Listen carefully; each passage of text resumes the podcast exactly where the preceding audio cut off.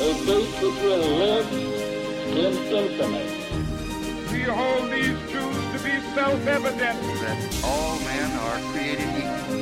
War has at all times called for the fortitude of women. I regard myself as a soldier, so a soldier of peace.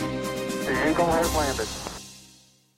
Welcome to the Today in History podcast, where you learn about an event that occurred today, September 6th, from history. Today's episode is titled, Teen Tennis Star Navratilova Seeks Political Asylum in U.S.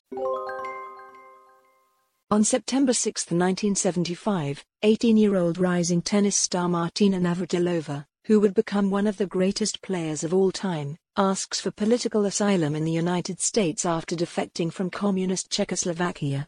Navratilova flourished on the court between May and September 1975, finishing runner-up in the Australian and French Open. At the US Open, Navratilova reached the semi-finals before falling to Chris Evert, who would become her chief rival. Then she announced plans to defect. Pandemonium reigned around her as cameras clicked and reporters shouted questions, Steve Tigner of Tennis.com wrote in 2015. But the teenager remained as calm and self-assured as could be expected, considering what she had just done.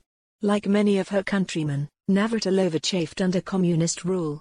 She's from a communist country, an Immigration and Naturalization Service spokesman told the New York Times in 1975. If she wants to stay here, she'll be permitted to stay. Later, Navratilova said she had no idea what a splash her defection would cause. I'll never get it off my back, she told the New York Times. It'll always be there. Always. I think 20 years from now they'll still ask, why did you do it? Navratilova, who was stripped of her Czechoslovakian citizenship, became a U.S. citizen in 1981. Her Czech citizenship was later restored. Navratilova, one of the first openly gay athletes, was inducted into the International Tennis Hall of Fame in 2000. Today's historic event is provided by History.com. You can find a link to the article in the show notes. Help support the podcast by rating us on your favorite podcatcher, or support it on Patreon by visiting patreon.com/autopod.